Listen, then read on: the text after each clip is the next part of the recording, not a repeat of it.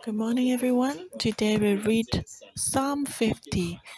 The let's first look at uh, the first section, first 1 to 6. We see the power of the judge of God who summoned everything before him. The mighty one, God the Lord, has spoken and called the earth.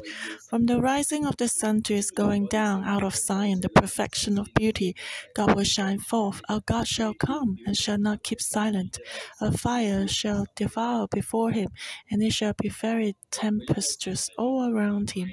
He shall call to the heavens from above, and to the earth that he may judge his people. Gather my saints together to me, those who have made a covenant with me by sacrifice.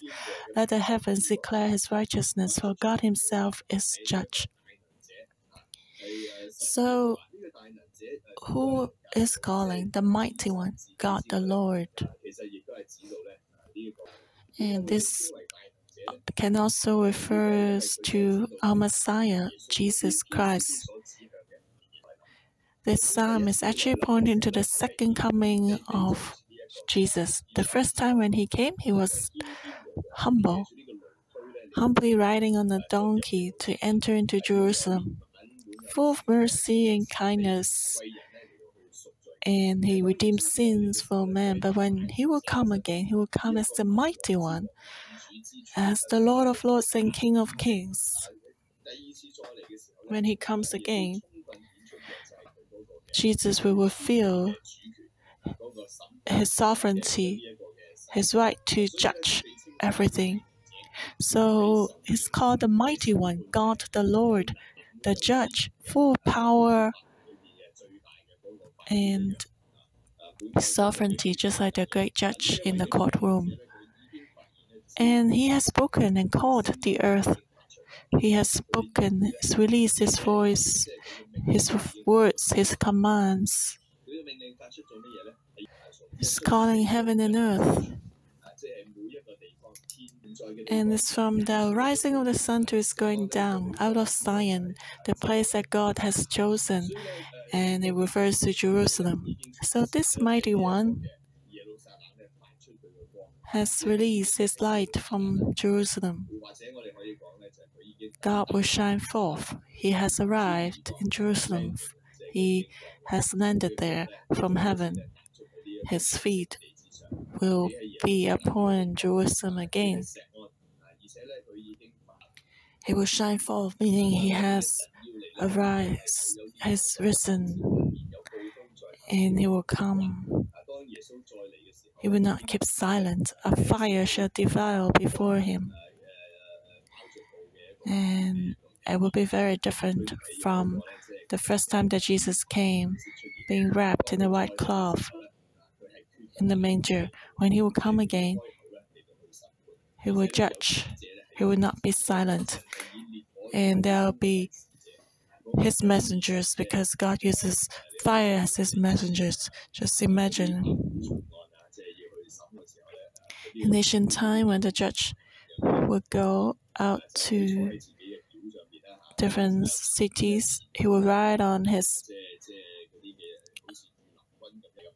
vehicle, and then soldiers and officials in front of him will lift up the banner saying, Silent, keep silent. And then the great official, the great judge, will march on and arrive to the city. So, in the same way, when God when Jesus will come again, his messengers will go before him, will march before him. And verse 4 He shall call to the heavens from above and to the earth that he may judge his people. Gather my saints together to me, those who have made a covenant with me by sacrifice. Let the heavens declare his righteousness, for God himself is judge. As the New Testament said, judgment will, come, will start from the family, from the house of God. So the judgment will first come to his people, to Israel. And he said, Gather my saints, those who follow God, come before the Lord. those who have made a covenant with God by sacrifice. Israel has a covenant with God. And today, by faith, we are true Israel too. Because we also have made a covenant with Jesus, with the Lord. And this covenant is even more powerful because this covenant is made by Jesus' blood. It's an everlasting covenant that will not change. So God called these his people, those who have made a covenant with him by blood, and the people of God, God will gather them. And the goal is to make a judgment, and the heavens will declare his righteousness. And so the first section is about the mighty one, Christ, who wants to call heaven and earth to come to receive his judgment, and the judgment will start from the family of God, from the people of God. So let's look at the second section. Why should God gather heaven and earth and judge his people? Why should the people be judged in what areas? Does God want to judge them? Just like in a courtroom, uh, first the charge will be announced, and then the judgment will proceed. So God is also pronouncing the judgment, the uh, pronouncing the charge. Verse 7 Hear my people, and now we speak, O Israel, and now we testify against you. I'm God, your God. I will not rebuke you for your sacrifices or your burnt offerings, which are continually before me. I will not take a bull from your house, nor goats out of your folds. For every beast of the forest is mine, and the cattle on a thousand hills. I know all the birds of the mountains, and the wild beasts of the field are mine. If I were hungry, I would not tell you, for the world is mine and all its fullness. Will I eat the flesh of bulls or drink the blood of goats? Offer to God thanksgiving and pay your vows to the Most High. Call upon me in the day of trouble. I will deliver you, and you shall glorify me. So, in the beginning, God uh, proclaimed a judgment.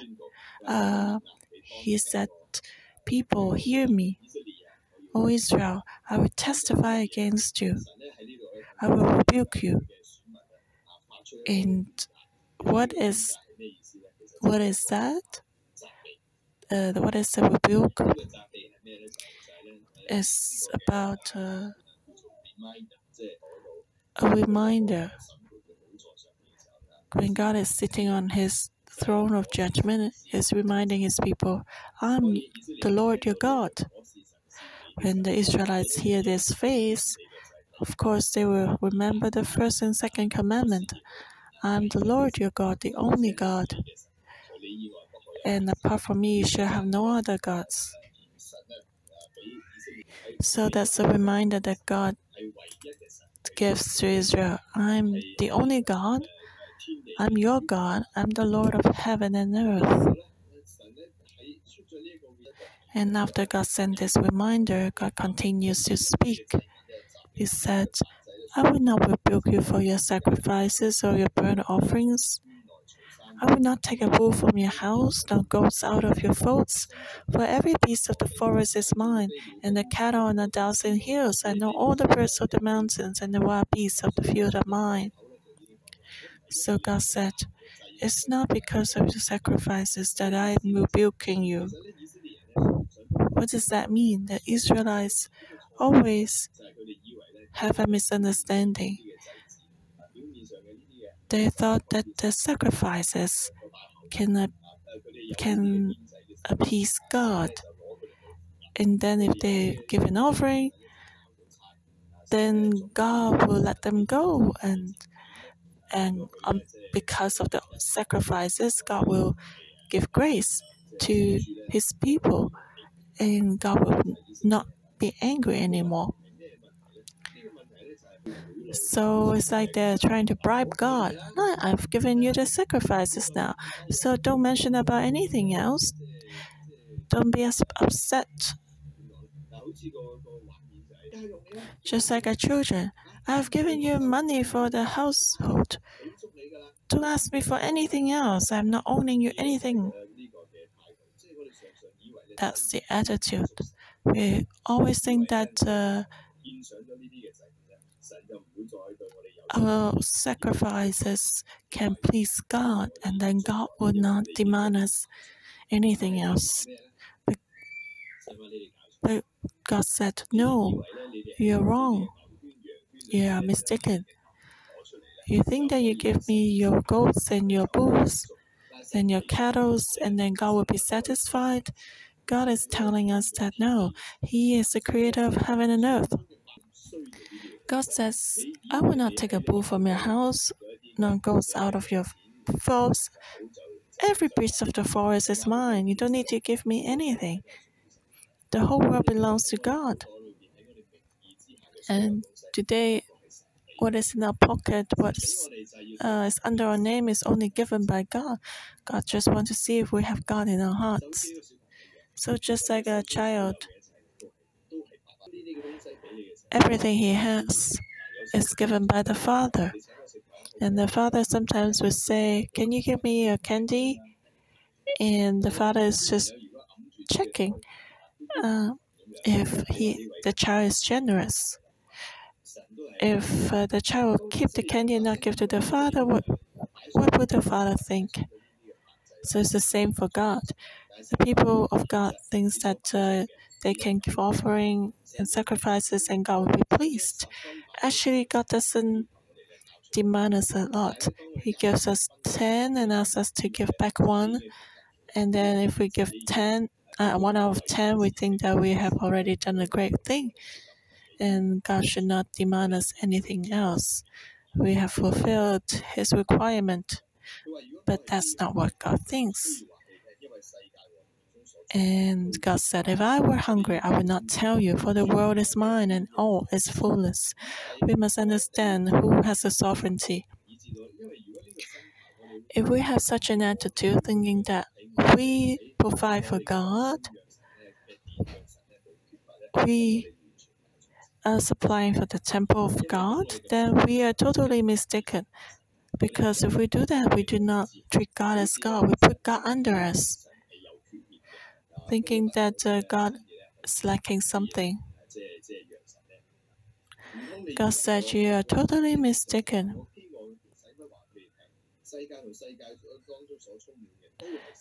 And the world and everything is it, and it is God's. God said, Do you think I will eat the flesh of bulls or drink the blood of goats? No, you're totally wrong. God says, What does God want? Offer to God thanksgiving and pay your vows to the Most High. Call upon me in the day of trouble. I will deliver you, and you shall glorify me. So, what does God want? He wants our hearts. He wants us to give thanksgiving as a sacrifice. The bulls and the goats are only superficial. That God wants our hearts. He wants us to give thanks as a sacrifice, something out of our hearts that we're willing to do that. Then that would be very different. Just like uh, I'm giving money to my parents, saying that this is for our household. If our editor is like, okay, I, give that to you now, what else do you want? Or if our editor is like, thank you for letting me uh, stay in such a nice environment, thank you for providing education for me, raising me up. This is just a little token of my thanksgiving. So you see, there are totally two different attitudes is something willingly or not. If we want to give an offering, we must use our hearts.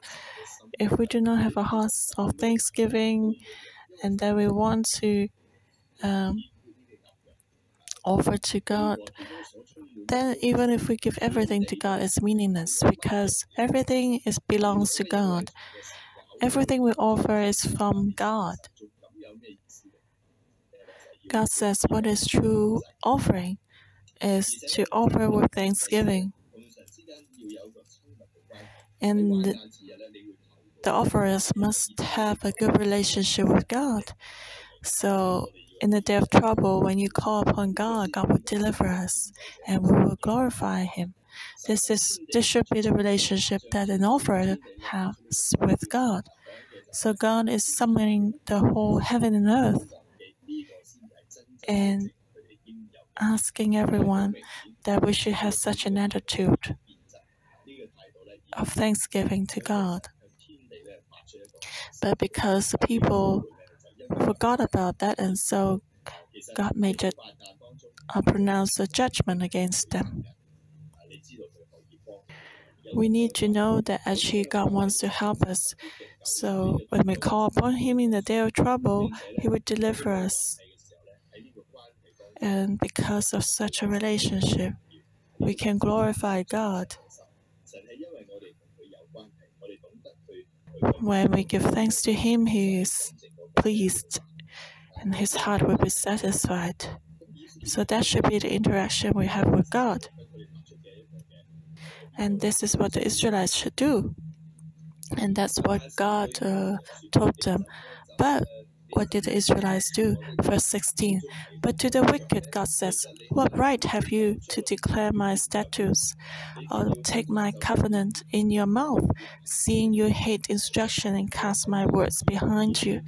When you saw a thief, you consented with him and have been a partaker with idolaters. You give your mouth to evil and your tongue frames deceit. You sit and speak against your brother. You slander your own mother's son. These things you have done, and I kept silent. You thought that I was altogether like you, but I will rebuke you and set them in order before your eyes. So, what was the problem of the Israelites, of this chosen people? Um, well, actually, God changed how He called them from His people to the wicked, those who should know the laws of God.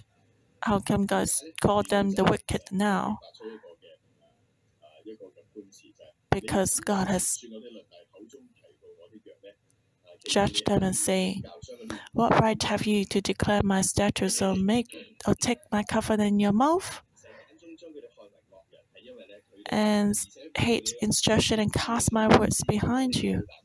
So God was asking them, How come you can mention to my uh, teachings and my words? How can you teach my words?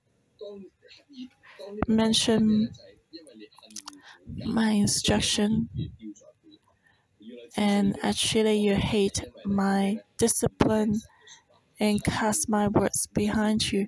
They become the wicked because they hate God's instruction and cast God's words behind them. They despise God's words. If you've been to Israel, you see that the Israelites always recite the Ten Commandments,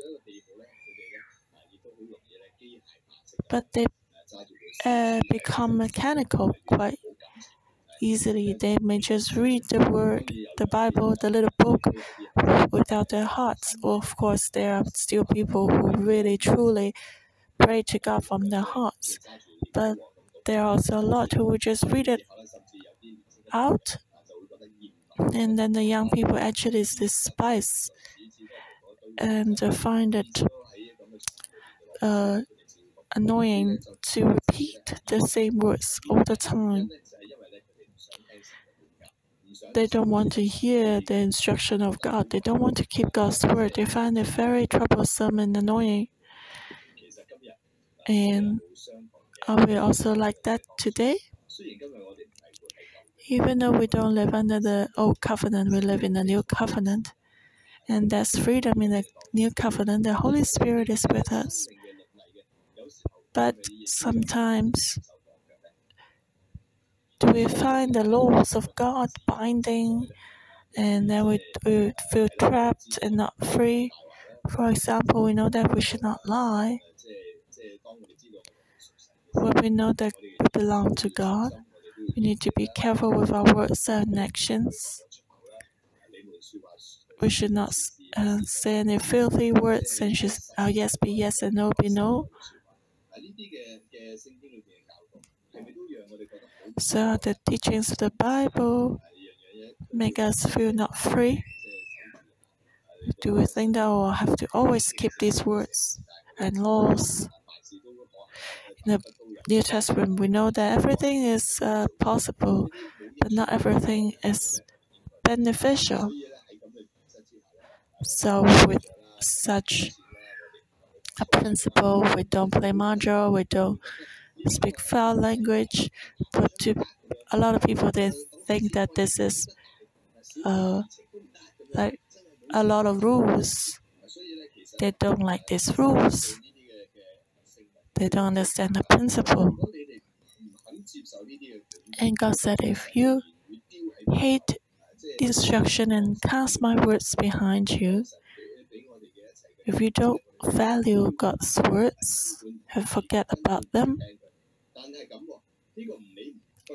and yet still you declare my statutes and take my covenant in your mouth, which means that these people they talk about something but they don't do it, and uh, they use the law not to bind themselves but to bind others. We don't reflect our own life or use God's words to accuse and oppress others. And that was the sin of the Israelites. So, in God's eyes, these people are wicked because God gives us His word as for us to reflect. It's like a mirror to look at ourselves, to know what has gone astray in our lives, and we are not to use the word of God to accuse others. But that was the problem of the wicked. They are very lenient towards themselves, but they are harsh to others.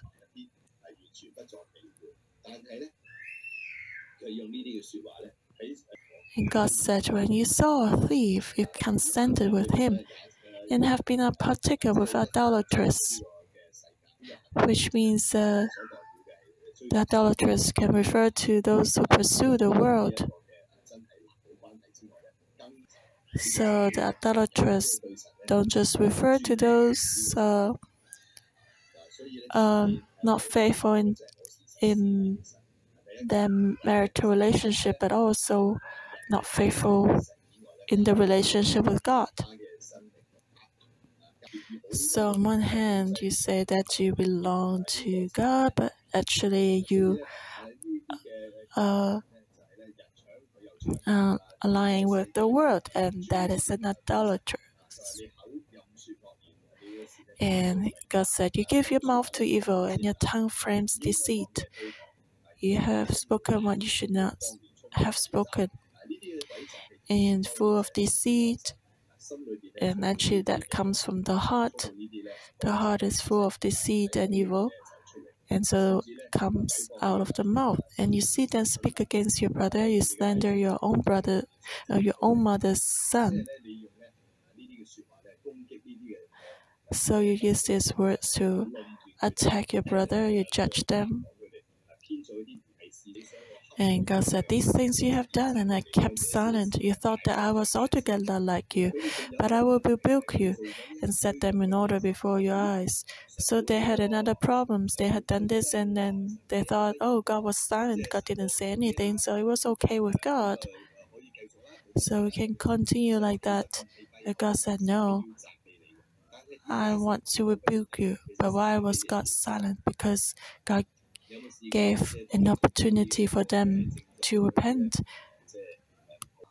Have you experienced something that you have done something wrong and your parents uh, uh, they they don't speak anything? They just uh, look at you in a way?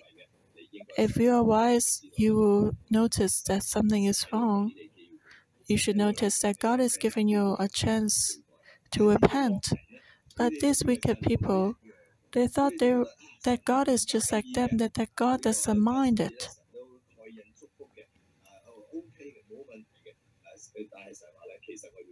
And God said, I will rebuke you. I will set them in order before your eyes.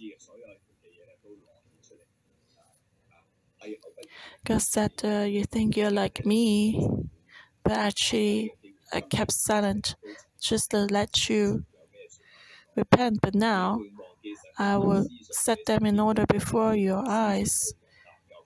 I will judge you. And now consider this you who forget God, lest I tear you in pieces, and there will be no none to deliver. Whoever offers praise glorifies me, and to him who orders his conduct aright, I will show the salvation of God. So we must think about God's word and reflect, lest when God judges, we will be judged. So God reminds us of the right attitude again. We should offer praise as sacrifice. When we have God in our hearts, when we love Him with our hearts, we put God first, then that is glorifying God. And God said, To him who orders his conduct aright, I will show the salvation of God. If you follow God, God said, salvation will come to you. So God wants us to worship Him in spirit and truth and put God in the first place, God first in the people and in the land. And truly give with thanksgiving, keep the commandment of God. And treat God as our only one. And don't uh, do one thing and then and say another thing and be lenient towards ourselves and harsh towards others.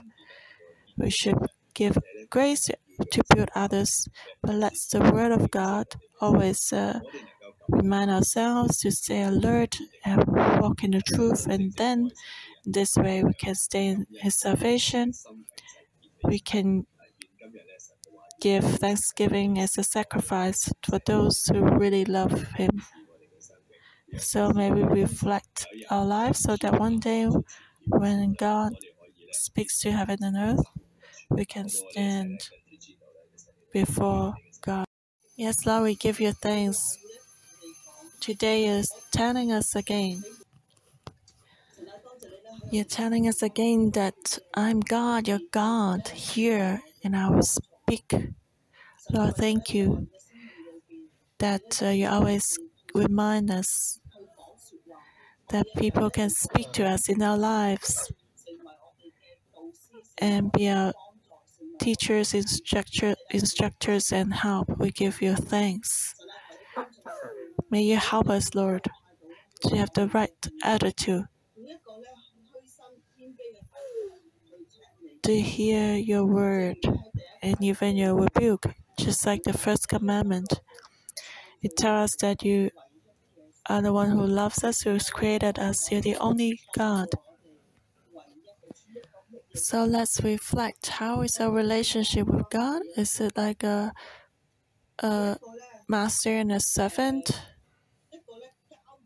Or like a trading relationship?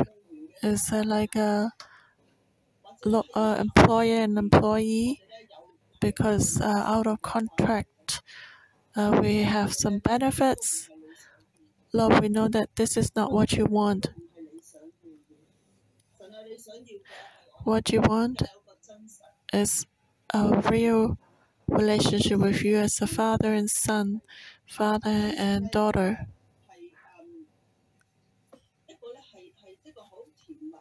A sweet relationship,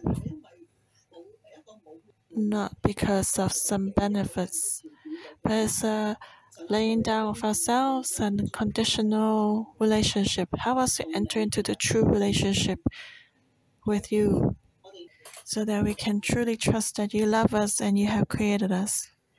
You're the only God. You're our God.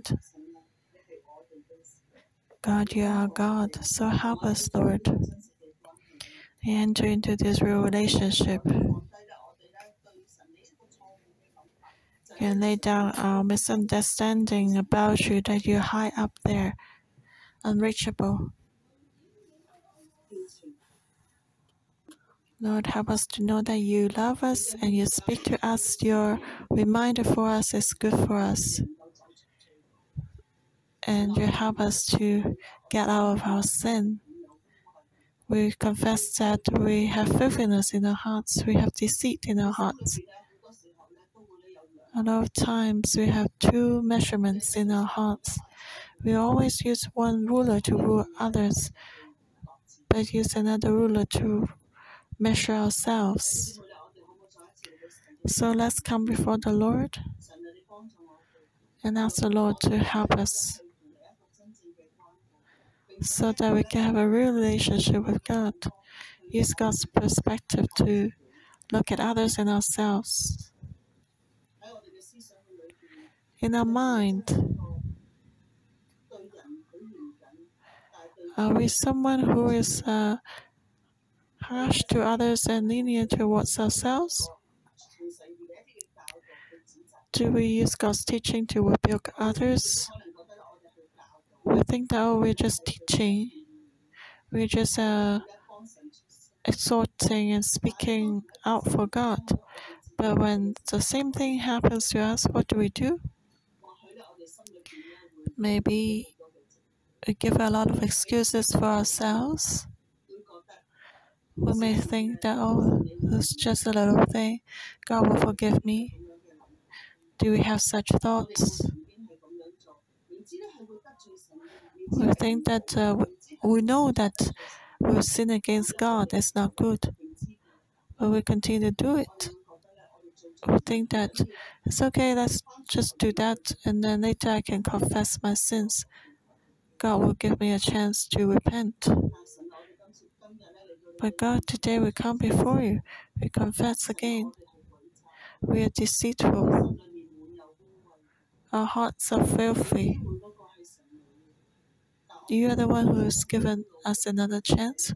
But I'm like, I always uh, threaten you to give me a chance. May you forgive us so that we can come before you and be uh, an upright person, to be a humble, teachable person, so that we can hear your words and receive your exhortation and to confess from our hearts that you love us and you have created us. You are our only God, so that we can come before you.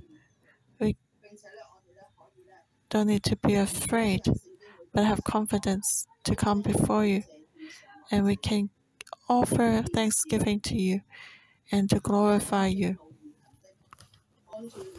It's just that the scripture says, Whoever offers praise or glorifies me, and to him who orders his conduct aright, I will show the salvation of God.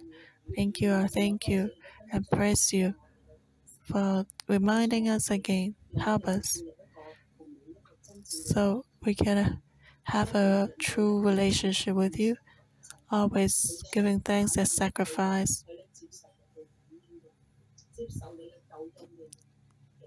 To receive your salvation. Thank you for hearing our prayer.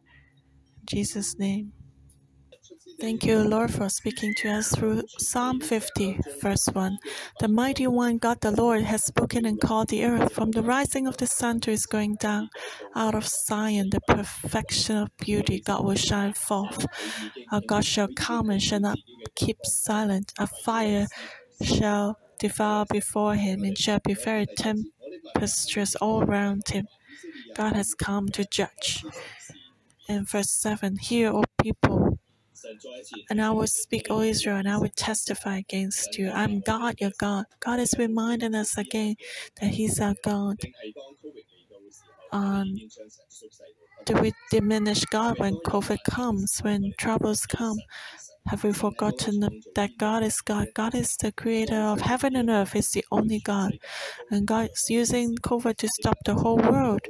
It's a time for us to reflect, to hold on to God but we are in uh, busyness and fear and anxiety.